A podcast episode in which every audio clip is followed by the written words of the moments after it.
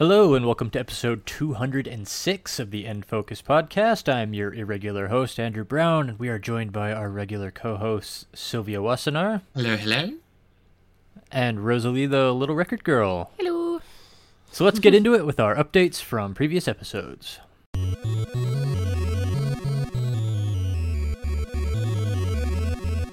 Uh, Splatoon 3 has been out for several weeks now. We've gone through a Splatfest, and people have had time to wrap up the story mode and get into the salmon run and just the basic turf wars and get established in the ranking leaderboards. Sylvie and Rosalie have both been involved in that, so why don't you go ahead and give us your, your post release update? Yeah, I thought it was would be good to kind of revisit the topic, considering this is meant to be like Nintendo's big live service game, especially with the focus on like your catalogs and 24 7 salmon run. And uh, yeah, we just had the Splatfest, which was what would you prefer to take on a desert, a deserted island? Gear, fun, or grub? Uh, I picked grub because I like food. uh, and we lost by a landslide.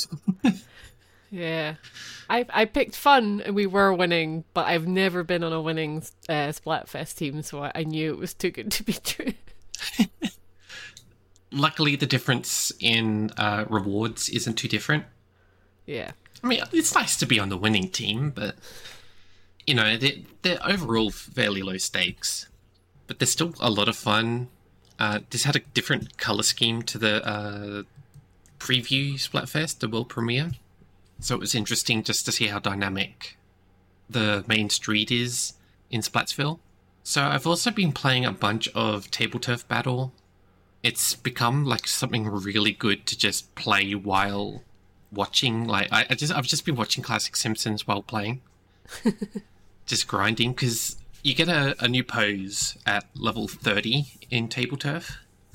So I've been grinding towards that, and I think I'm a higher level in table turf than I am in actual turf war now. So that's a little concerning. How about you? Yeah, I just unlocked um fighting against Judd. Oh, lovely. uh, and I only just realized that you get like um these kind of points so you can actually exchange them for cards you don't have. Yeah, And I don't know why I didn't realize this before. because it doesn't really tell you. No, and I was like, "Oh, cool." I was wondering because I, I, I've gotten every uh, card pack you can possibly get in the fight, like find in the story mode. So I was like, "Oh, how do I get more cards?" So uh, now it makes sense. Yeah, I'm, I'm, what I'm trying to like get every card and like get fight against all the people. It's really, really addictive. I'm hoping they add more to it though. Like they could add more cards and add it to the menu so you don't have to run to the specific place to do it every time. yeah, it should be a But walk yeah. point. And maybe do up the area because it's really like you don't even kind of there's like there's like a guy at a table and you're like oh okay. Yeah, it would be nice. But yeah, no, I've been really enjoying it. It's still a lot more fleshed out than Squid Beats, which I still wish they'd add back into the game, if Oh, only just to ah. check out the music. It's still it's really fleshed out mode. It's a lot of fun, but it's it is simple. It can get a bit repetitive if you just play over and over and over again. So uh, I, I recommend like watching some TV or a movie or something while mm. you while you play. Yeah, I've been watching rewatching Criminal Minds, so it's like the contrast of something really scary, and then you're playing like that's Like a Splatoon card card, game. it's like a total opposite. It's great. I think if anything was going to split off from Splatoon, this could be something like a um you know how Kirby has so many spin-offs. Oh yeah, yeah. Splatoon could do something with this. I, I'm actually now that I mention it, maybe that's what they're going to do with Squid Beats is have a fully fledged Splatoon rhythm game. Yeah, because Anyway. they've also done it in. yeah, not to derail too much. They also added there was Splatoon songs in Ring Fit Adventure in their little music rhythm Oh, really? bonus bit. Yeah, so you it's really really hard, but you have to like dance with your ring to the Splatoon music, and it's yeah. So that would make a lot of sense actually. It would be cool. Uh, the the mode that I've been playing the most though is Salmon Run. I'm Yeah. absolutely addicted to Salmon Run.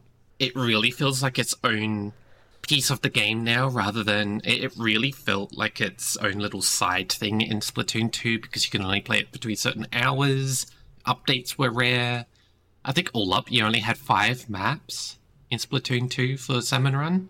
And it's they've kind of added it to the lore now, which no spoilers, but I was like not expecting, and I was like, oh my oh, god, Oh, yeah. this is amazing. Did you finish the story mode? Yes, and then I, when I went to play Salmon Run, I noticed something changed, and I was like, oh, that's clever. Yeah, it's really cool. There's like a thing happening soon where all the salmons are going to be invading the hub or something. I don't know actually know how that's going to work. Yeah, I wanted to talk about that a little bit, but before I did, I wanted to talk about the current rotation where they've added what's called a Grizzco special weapon. So Oh, you yeah. have the Grizzco Stringer, which is the the bow. Uh, Grizzco weapons are just incredibly overpowered. Uh, in Splatoon 2, they had four of them total. There was a blaster, a bucket, and two others. I think it was a charger, a s like a sniper, and um, an umbrella. And now they've added the stringer, so there's five total. And the fact that they're adding this within the first month of release tells me that they do have big plans for Salmon Run. Uh, so it's random weapons at the moment, but there's a chance to get the stringer, and it just if you get to the final boss, Cohozuna, it just melts it. A fully charged shot does as much as an uh, power egg does, a golden egg. so you don't even need to really kill 'em- kill bosses, which you still should, because you know you get swamped. But um, like you said, big run where they're going to invade the city. So it's Salmon Run on the existing multiplayer maps, which is such an interesting idea. The one they showed in the direct was Wahoo World, which is the theme park. Ah, And my understanding is so th- this has come from data miners, so I don't know. Things could change, so don't take this as fact. But um, it, it seems like it's going to be a Splatfest level event, but Salmon Run, where the main lobby will like change to look like not Splatfest, but maybe it will be like on alert or something, or like a, a storm warning. I don't know. ah, But- that makes sense. I guess we'll find out soon. I'd expect it to happen within this season, which ends Yeah. at the 1st of December. But it looks really cool. Probably after the Splatoween. If they do a Splatoween, I, I, I don't so. know yet. I, I really hope so. at least one. Yeah. But um, my, my only real gripe with it is this new currency called fish scales that you get for defeating this Cohozuna, which is just like a giant kaiju salmon. Uh, they're really low for the amount of effort that you put in to maybe not even defeat it. And even if you do defeat it, the rewards you get maybe five to ten bronze scales and then maybe one to three silver scales. Uh, sometimes you'll get a gold scale, which is nice. But the problem is, a lot of these rewards, they co- there's one that costs 999 bronze scales. So it doesn't feel like you're being rewarded enough for this effort. Yeah. So maybe you'll get more fish scales in Big Run. I guess we'll see. But the problem is, is that it's so rare to get Cohozuna for starters because it's three to four or five matches before he shows up. You only get them if you finish the third wave, and if you're playing on higher difficulties, that might not happen for a couple of times. it's really hard. It's a lot harder than Splatoon 2. Yeah. It's a shame they don't give you the gold scales if you get like a certain large number of eggs in a match. Yeah, or like a chance to get the scales from the capsules that you get from every rotation. Yeah. Oh yeah, yeah. It- It just doesn't feel rewarding at the moment. Um, I do like that they have different colored suits. To me, that's the priority. Because there's a pink suit that I just unlocked that I really want to buy, but it's 30 silver scales, and I'm only on Yeah. like 13 at the moment, and it just takes a long time to get them. That's that's my only gripe about the game. It's still a lot of fun to play. Splatoon is just one of those games where just the act of playing it and moving around and splatting enemies, it's satisfying. The sound design and the game feedback and the art direction, it, it all just feels perfect. Uh, there are some growing pains, of course, like I just mentioned with the, the rewards. Still getting some connection issues, even though the last patch said that they fixed them, but doesn't feel different so far. the the worst thing that I noticed, and I think it did this before, and it's just a part of the game. But I finally found a really good team to play. I don't know if it was just turf wars. It was it was something, and then the maps changed, and then you obviously lose that team. But obviously that has to happen because the maps change. But at the same time, it's like, oh, it's, I wish there was a way to be like to just put us in the new map instead of canceling our match, so I lose all the good people I find. That I'm does so- feel so frustrating, and and it even does that in Salmon Run when it does the rotation change. If it's a if it's rotating the maps in Salmon Run, sure, kick us out. If it's rotating the maps in Turf War when we were in Salmon Run, don't. Yeah. We're just playing with friends. And the last thing I wanted to talk about is the ranked modes, or the anarchy battles, as they're called. Um, I don't. Have you touched this much? I've played a bit of them. I'm only good at some of them. Like I can't. I've never been able to do the clam one. Yeah. I finally and- figured out how to play that one, and it's actually really fun. Oh, I've never played a successful match in that ever. Oh yeah, you will lose a lot while you learn. and that's because I think most people don't know what to do. I I do like the new system where it's like there's a certain number of wins per losses. Like you do like a bunch of matches rather than just yeah, one. the series has been my favorite mode. I've managed to rank up to B plus because of it. Yeah. So you play a series, so you're committing to playing a certain amount of matches, and the mm-hmm. aim is to get five wins before you get three losses. So you're playing about seven matches. It's a lot of fun. It ranks you up really quickly if you do well. In, if you're just playing the open, where you're just playing with friends, on a win, you only get about eight points per win, and you lose two on a loss. The disparity between ranks is in the hundreds. I don't know why they even bothered. But in series, you spend a certain amount of those points that you have, anywhere from like 50 to 80 or whatever. I think each rank is different.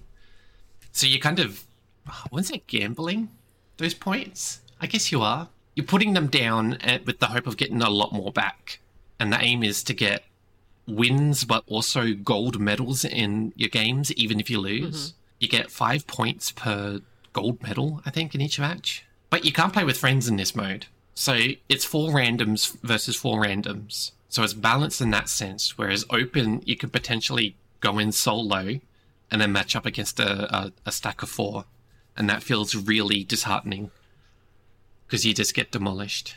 So I, I don't know. It I still wish that for two things that Turf War was in ranked mode and for the ranked mode game types to be in the open battles, the unranked because they're fun game modes, but there's it feels like you have so much at stake that you kind of don't want to play it because it feels like losing is hurting your record. I don't know how to say it.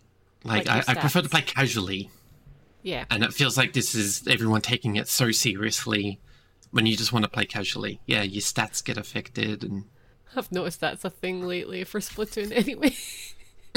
Where someone told me off online because I like to play it for fun, and they were like, "You're playing it wrong." I'm like, "Okay." oh, that that's always a problem in multiplayer games. I, I really hate I know. it. You're, you're playing it right, I promise you.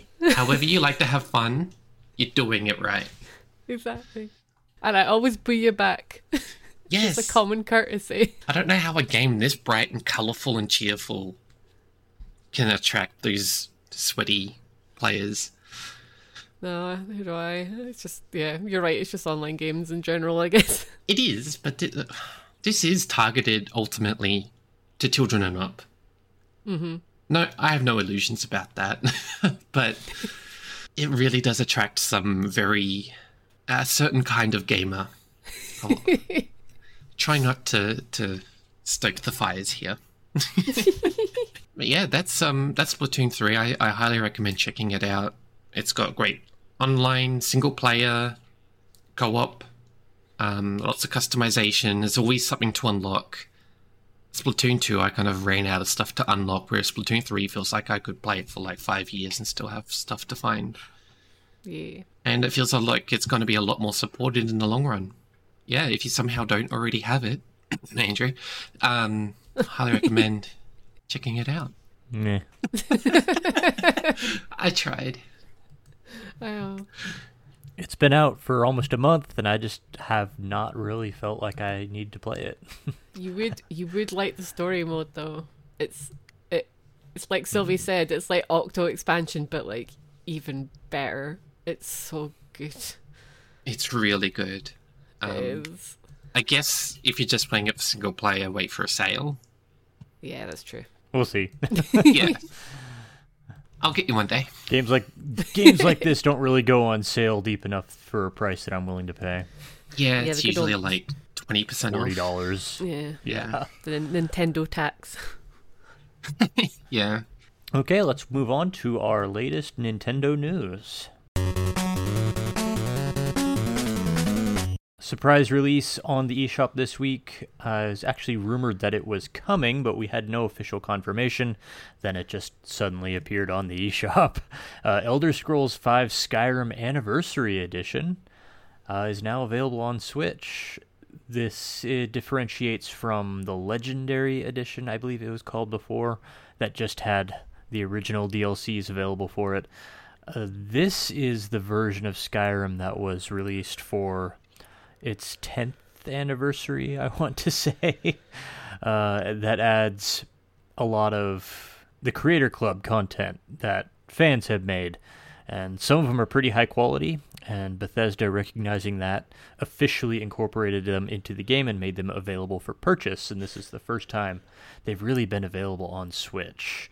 Uh, most prominently, it adds uh, a fishing mode, which is a pretty robust fishing addition to the game. It's got the fishing, of course, but there's an entire quest line around it, and you have to go all over the world tracking down all these fishing locations to get the best fish in the game.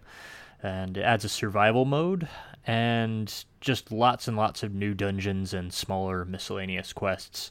Uh, unfortunately, it sounds like it also adds a lot of new bugs to the game. There's frame rate problems and crashing problems, which apparently are not affecting people who haven't upgraded yet. So that is very unfortunate.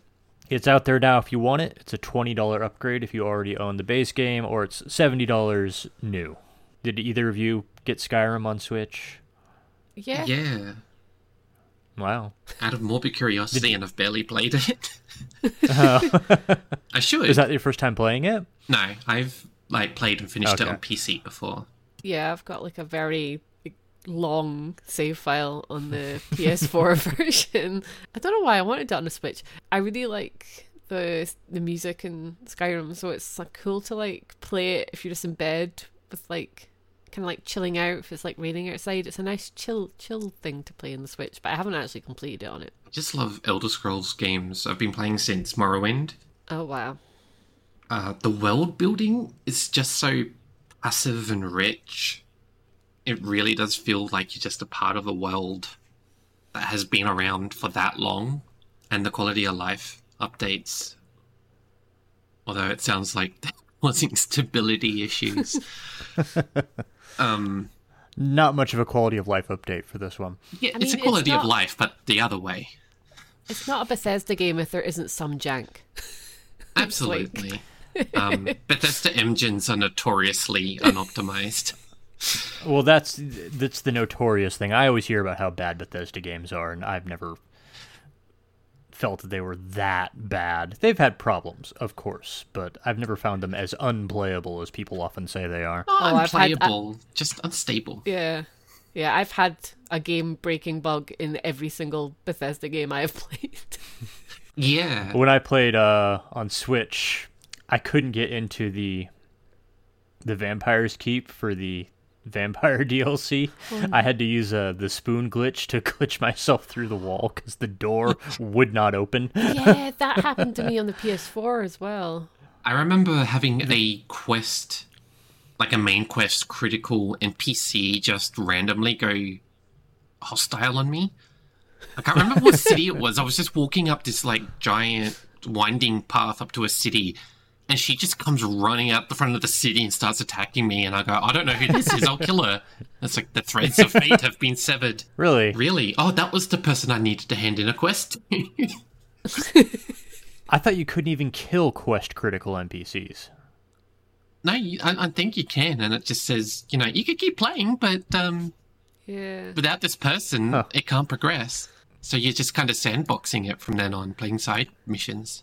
Well, the side missions are a lot better anyway. Yeah, that's true. When I first completed it, I was like, is this the main storyline? Is that it? it didn't feel like it had a very like cool ending. And then I did all the Brotherhood stuff and I was like, oh, this is way more interesting. Yeah, Dark Brotherhood is always fun. Yeah. the Dark Brotherhood questline is the best. I just wish Fallout when's Fallout 4 gonna be on the Switch? That would be cool. I'm hoping for I'd New Vegas because everyone tells me that I have to play it like it's part of the trans experience or something. What? I don't know I've why. tri- I've yeah, I've tried, but it was a uh, cloud gaming and I Oh. don't like that, so they've got to remaster that. Oh yeah, unrelated, but Andrew's got to be happy that one of the cloud gaming giants is gone. bye bye. I'd, I'd want to get this when it's stable, but I always just kind of want like Oblivion or an update to Morrowind or something on Switch. Morrowind is one of those games where it doesn't give you quest markers. Yeah. Uh, you have to read the journal for directions, which sounds tedious now that I say it out loud, but I actually really loved it because it felt immersive. But not everyone has time for that either, so I realize quality of life. I played it on Xbox, wasn't impressed. It was tedious, I didn't like it. That's fair. I don't think it's aged well. And uh, I tried Oblivion too, didn't click with me either. I did finish Oblivion, I will I will give it that. But I, I didn't I wasn't wild about it. Skyrim was like the first Elder Scrolls game where I, I got it. I was like, oh, this is this is really good. I've played it on PC and on Xbox and on Switch. Switch is where I've done the most though, because uh, it was where I finally stopped fast traveling everywhere and actually explored the map. Yeah. Oblivion just had that problem where the main story is like, if you don't do this right now, the whole world will end. So I find it really hard to like prioritize side quests and stuff. Yeah, and not to talk too much about Oblivion, but like if once you do that main quest, the main storyline, then you can't get into the Oblivion Gates anymore, which is like one of the main activities is exploring the Oblivion Gates. It's like why? why why did you do that? Oh dear. but anyway, I, I like Skyrim. I think the Switch port is excellent. The anniversary edition notwithstanding, hopefully they they update that, but we haven't talked about that since clear back in geez, probably in our first 10 episodes was when Skyrim came out. Andy and I both loved it. I think it was both on our Game of the Year lists. Uh, and I, I still highly recommend it today. It, it does not deserve the bashing it gets. It gets ported a lot, sure. It gets ported a lot because it's a great game and people buy it. That's why it gets ported a lot. Absolutely.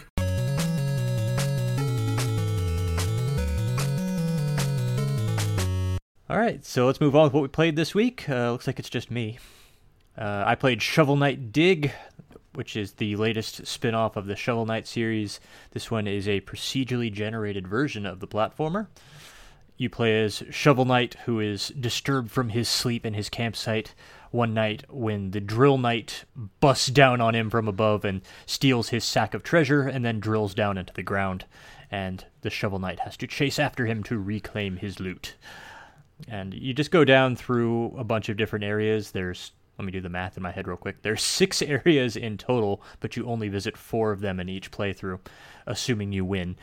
There's a pretty good variety of areas. Like the first one is just a, a mushroom area that has like bouncing mushrooms that you can bounce off of. And then there's like a fire area and a water area, pretty typical. The water area is interesting because it's filled with waterfalls that knock you all over the place as you're descending down the, the shaft and then there's a a smithing area and a, a magic junkyard. The magic junkyard is really cool because it's filled with portals, basically that you have to go through one to come out the other side of it, and there are a few places where you have to go through a portal to progress further down the shaft, and then the last area is just the uh, Drill Knight's castle. It's a super challenging game. I've only beaten it once so far and much like the uh, Shovel Knight Pocket Dungeon that came out last year. On each attempt, you get a certain amount of jewels, and when you die, you can carry a small number of them back up to the top, and you can use them to buy upgrades that might appear in your next run. You can buy a bunch of new relics that'll appear down there, another bunch of passive upgrades, and also uh, new suits of armor for Shovel Knight once you've rescued the armor smith and you find the diagrams, which are also hidden in the dungeon. Now, when I say the dungeon is procedurally generated, what I mean by that is it's actually constructed from different pre built panels, and there's quite a variety of them. Even now, I'm still finding uh, new room configurations to explore. But having said that, even still right away, I was seeing repeats. But there's still quite a bit to keep you enthralled. You're not going to be feeling like you're playing the same levels over and over here, but you will see some of the features repeated. And the most interesting thing in the game I've found has been the keys, because at the top of the shaft, you can pay a merchant there a certain amount of your treasure to get a key and then you have to carry it down into into the tunnel dungeon and if you can carry the key far enough then you can unlock a new relic that's been the most engaging thing for me other than just trying to beat it but again super challenging only managed it once and i think that was quite a bit of luck involved in doing that I like this a lot better than Shovel Knight Pocket Dungeon, but it's still not on the level of the original Shovel Knight games if you're super hard on for more uh, Shovel Knight to play, you know, this might scratch that desire, but I, I found I would rather just continue replaying the original games. It's good, it's not great. Yeah, I was confused because I I was obsessed with the first Shovel Knight. I thought it was like like I've got the amiibo, I love it, it's amazing. And I thought, oh, because it's kind of meant to be based on NES games, I thought they would do like a big sequel that's more SNES orientated. And I thought that's what this was, but it's not. no, this is really limited compared to those games. Like Shovel Knight is the only character you can play as uh, so far. Like it might get longer term support that adds other characters, but like even Pocket Dungeon, like right away you could unlock the other knights to play as, and in this one, it's just Shovel Knight. Is this basically like Shovel Knight doing Mr. Driller? That's a comparison you can make. You don't dig as much as you do in Mr. Driller oh, okay. or even a game like like Steam World Dig. Yeah. There are a few areas where you dig down, but you do a lot more platforming than digging. Oh, okay. I might still check it out because I, I just like the shovelware shovelware. That's not the right word. I like the Shovel Knight um world and the cat like the mm-hmm. aesthetic mm. and the characters. I just think he's I think he's neat. they did do a really nice job of updating the graphics to you know a 16-bit style, and mm-hmm. all the characters are there. They all hang around at the campsite at the top, Aww. and they wander around. It's actually there's so many of them. It's actually kind of hard to talk to them sometimes because they're all standing on top of each other basically if you have a favorite character they're back here well I shouldn't say that because actually most of the the knights are actually gone. But like the the supporting cast for Shovel Knight, they're all there. All all the village characters are there. Oh, cool.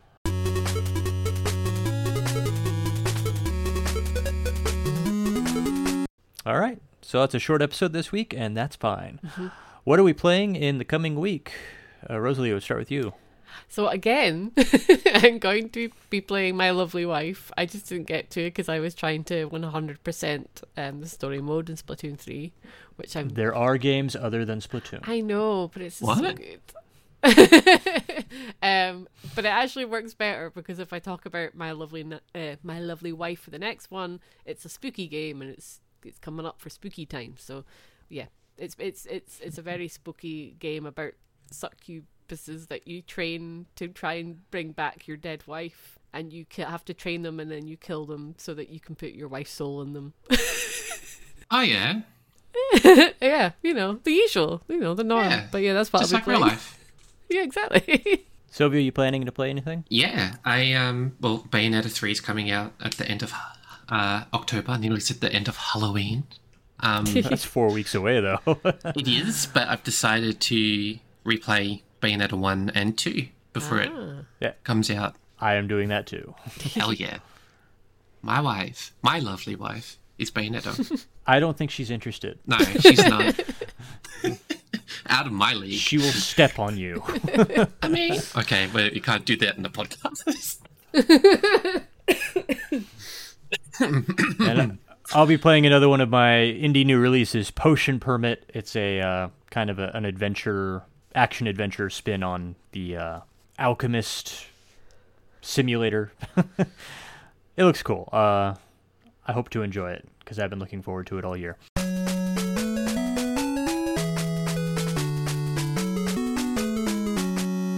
Thanks for listening to this episode of N Focus. If you enjoyed this episode, please leave us a review on iTunes. It really helps us get noticed. You can also listen and subscribe on Stitcher, Spotify, and other podcast services. Make sure to check out our sister shows, Playstate and Power of X. Also be sure to join our Discord server. You can interact with the lively Game Podular community. You can also follow us on Twitter, YouTube, and at GamePodular.com for updates, news, and other content. You can find the links for all of these in the show notes. If you'd like to support our shows, you can buy us a coffee or become a Game Podular Patreon. The details for both of these are on our website. Thanks in advance.